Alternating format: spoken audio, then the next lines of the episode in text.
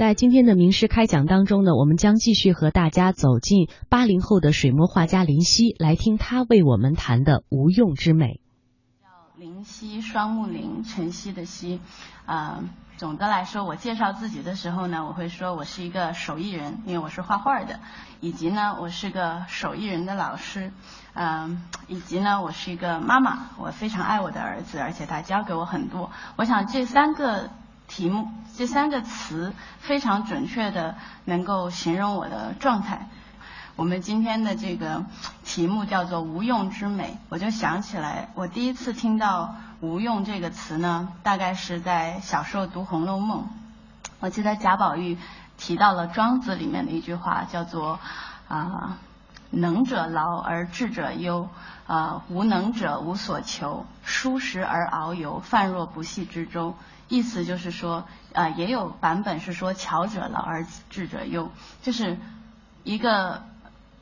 认为自己并没有太多用处，就是没有太多呃作用的人，还有可能过得最开心。所以我想无用之美，我想讲的不是说我们没有用，而是你如何在动机上不要去想到作用这件事情。呃，一零年的时候，用在古代或者说在古代哲学的领域，它通常跟另外一个概念在一起，就是体，就是就是我们的古代哲学经常讨论这个世界的外面有没有一个抽象的道，或者叫做理存在，我也不知道，我也可能需要用很多很多的时间去去想这件事情。而它的这个变化，它的应用叫做用。这个道理很简单，就是说天上的那个月亮和万千湖海中的月亮，是哪一个月亮是真的呢？其实每一个月亮都是真的，但是如果你愿意抬起头来看天上那个月亮的时候，你就会认清每一个水中的月亮。所以那个天上的月亮，其实就是我们的心和这个世界的，和我们的心和这个世界能够呃，古人说万物皆备于我的那个那个本体。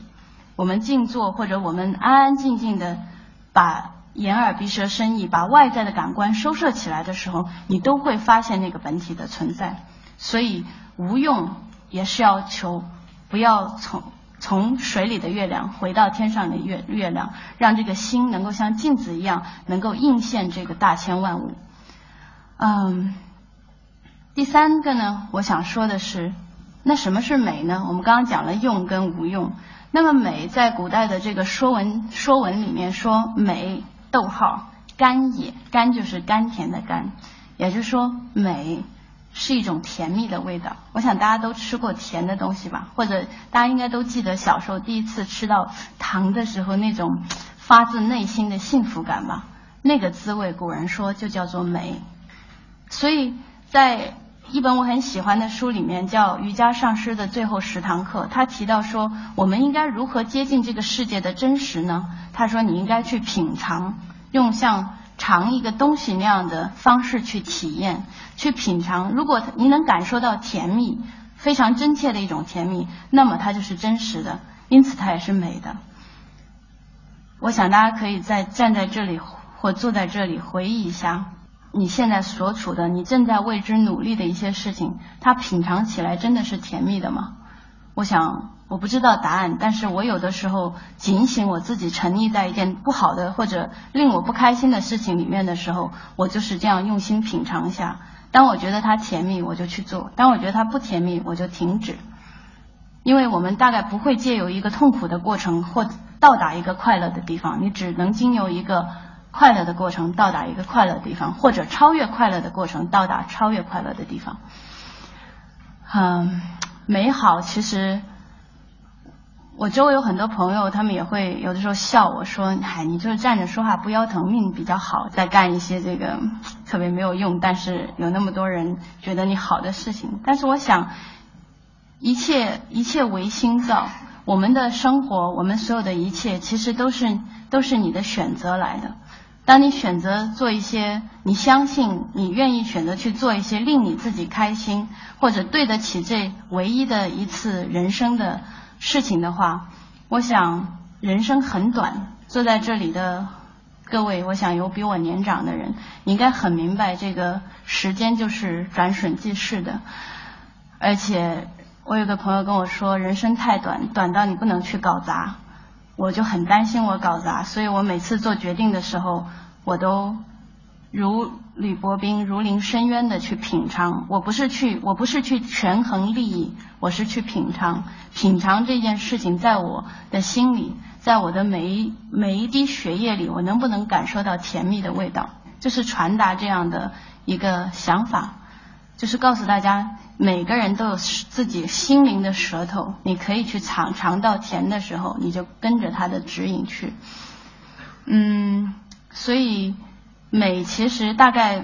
当然没有理论，没有历史，但是其实就像对美，其实就像你看到一排水果，然后你抓起一个看上去最熟最甜的拿起来咬，然后你说它好好吃，其实就是这么简单的一件事情。但是我们往往不太相信自己，我们比较愿意相信别人的别人的言论或者另一个人的保证。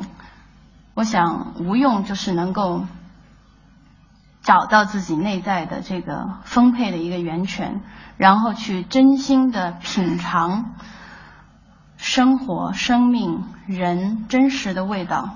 然后我们再由借由这样的一个艺术的方式来学习这个生命四季的生长收藏，然后来学习生命的秩序，学会尊重这些秩序。你看一个字，每一个字都有一个主笔，然后每每一排字放在一起的时候，你要给它一个非常合理的安排，它才会呈现出美的样子。这就是跟四季、跟花草，你看山川一样，它们中蕴含了美的道理，你学习和感受感受这些道理，然后把这些规律能够释放运用在自己的生活和创作当中。我想这大概就是无用之美想要告诉大家的。嗯，另外呢，我想既然我们提到了无用之美，我想给大家一些建议，就是如何去体会这个。既然我说的这么这么甜蜜，对吧？这么好的一件事情。我想第一件事情，我建议大家在自己的床头放一本诗集，古代的诗，比如说我很喜欢这个宋代的词，我就会在床头放一本词或者一些诗集，或者你喜欢西方的诗人也 OK， 读一读那些不着边际的文字，然后其实会帮你扯脱，从这个具体的这个柴米油盐的生活中扯脱。第二呢，我觉得大家可以试一试，每天临睡前静坐那么十分钟，哪怕五分钟也好，就是闭上眼睛，缓缓的呼吸，然后，然后看一看自己的内心的世界里面到底有什么。其实我们内在的世界和外在的世界是完全相应的，也有太阳，有河流，有树，有风在吹。这是第二个建议，我我想这个建议大家都可以试一下，真的是会很有很有帮助。所以觉得重要的事情，但是可能跟你当下的现实生活无关，你把它写下来，写到装到一个信封里，然后你试着一件一件的